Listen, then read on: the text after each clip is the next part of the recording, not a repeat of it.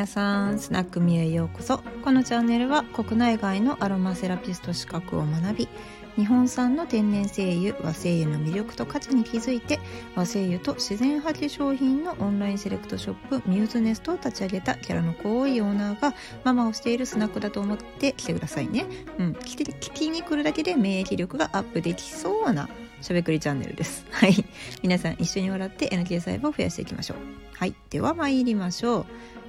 えっとですね、そうそうそう。えっと、ちょっと前にロハスフェスタっていうのがねあの万博記念公園で開かれていてで私あのモフリーっていうね編まない縫わないマフラーを作っている方とお知り合いなのであのモフリー目当てでね行ったんです。もうピンポイントですよ。そう。で子供とまあちょっとね一緒に行ったんですけどまああのおじ様も連れて行ってね。でも何て言うかなあのデジタルが使えないにも程があるよっていうのがすごいんですよ。なんて言うんですかねあの使い方がわからなかったらインターネット上でこうどうやったらこのトラブルあの解除できるんかなって調べるんやったらまだわかるんですけどさてあのーアプリの終わり方がわからないっていう問題が起きました皆さんやったらどうしますか？アプリがまあアプリを終わることができないってなったら私やったらサファリとかでアプリ終了の仕方とか言って、まあ、文言を打って検索するんですよ。まあそれは Yahoo であれ何であれ大丈夫なんです。Google でも何でもいいと思うんですけど、まあ、そうやって検索をしたらそのスマホのスマホとか、まあ、iPad とかのアプリの終わり方。結構これってこのあのホームボタンありなしとかで結構ね終わり方も変わりますしね。っていうレベルじゃないんですけどね。あの アプリを終われないからって言って生地 Siri っていう機能を知ってしまったデジタル音痴の人はなんと Siri にアプリを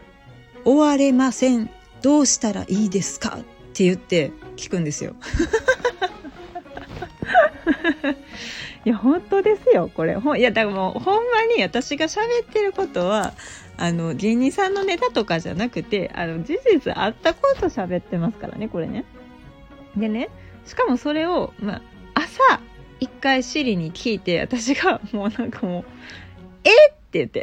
「そういうこと聞く?」みたいな「シリも困るやん」って思うんですよ。いやもうなんかアレクサみたいに塩対応されてちょっと何言ってるか分かんないですねって言われた方がいいんちゃうと思った方なんですけどもこれをねそのロハスフェスタで私があのモフリーのねあの柄を選べるんですよ自分でオリジナルのマフラーを作れるんですけれどももうあれにしようかなこれにしようかなとか思ってこう可愛い布たちを見ながらねこうウキウキしながら選んでる時に その横でしかもね声でかいんですよ。もう思いっきりそんななんかこうね可愛いキラキラした人たちがこう集まってるようなところで思いっきりまたシリにアプリの終わり方が分かりません。教えてください。アプリどうやったら終わるんですか？みたいなことずっと喋ってるんですよ。どうしたろうかなって思いました。まあでもね、うん、そこはねあの私もちょっともう意地悪モードになってて絶対教えたらんとこ？みたいな。頑張れみたいな。一人でそうやって悩んで獲得したものじゃないと自分の血肉にはならないぞとか思いながら絶対教えてあげないんですよね。いやもうこれほんと困った。しかしうるさいから。うん。いや皆さんやったらどうしますかね？なんかそのやっぱりねあの60オーバーのうちの母親なんかだと、言うたら本当にパソコンさえもうん使わなかった時代に働いていてでもう引退してからしかパソコンも出てないし使う機会もあんまなかったっていうもうほんまアナログ時代の人間なので。それはそれであのしゃあないなと。なんか使い方がわからなかったりしてもしょうがないなって思うんですけれども教えても教えても覚えないというか覚える気がないところがすごいなって思う。もうなんか社会人1年目で、あの、OJT やりました。で、そのね、トレーニングしている新人の新卒の子が、これはこうやってやるんだよとか言って教えてる間に、え、わかんないです。え、わかんないですって言いながらメモも取らなかったら、ちょっとやっぱりこう、イラッとするじゃないですか。どうですか？え、一緒ない？もっと優しく教える？今はどうなの？わからないんですけど、なんかねもうあのやる気のなさとあの使ってるものの何て言うんですかスペックの差が激しすぎてなんかちょっとこう無言になってしまうんですよね。チーンってあのこれ言うのなんか何回目やろみたいな。ああいうのは本当にあのやっぱお金を払って習いに行った方がいいですね。じゃないと習う方も真剣になれないし身内に聞いたらすぐ教えてもらえるだろうみたいな甘えがあるとあの何回でも聞いてもいいよねっていうような気になってしまうからそこであの全集中の呼吸を使えないわけですよ。うん。全然鬼滅そこまで読んでないのに言ってしまいましたね。すいません。ほん本当ににわかですいません。いやでも本当にねその何かを学ぼうとした時に、えーと、自分の努力でいろいろ調べたりしながら、えーと、なるほどふむふむって覚えたことを定型にしてさらにそれを応用をして、えーと新たにこんな疑問が発生したけどあの時はああだったからもしかしたらこうしたら解決できるかもしれないっていうこの応用力と基礎的なその知識と、まあ、リテラシーというかそういったものってやはり身につけないとつかないのかそれとも正確なのかが分かんないんですけれどもあのシリに向かってそうやって言うようなあの老害って将来呼ばれるのは嫌だなと思っていや絶対その私が年を取った時っていうのはテクノロジーがものすごいスピードで進化してで、えーとまあ、使い方がわからないっていうのさえもわからあのなくなる時代が来るかもしれないんですけれども、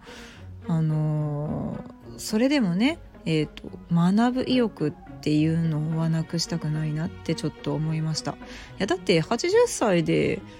現役バリバリでこうね MacBook とか購入してこれどうやって使ったらいいのとか言ってちょっとブログ書きたいとか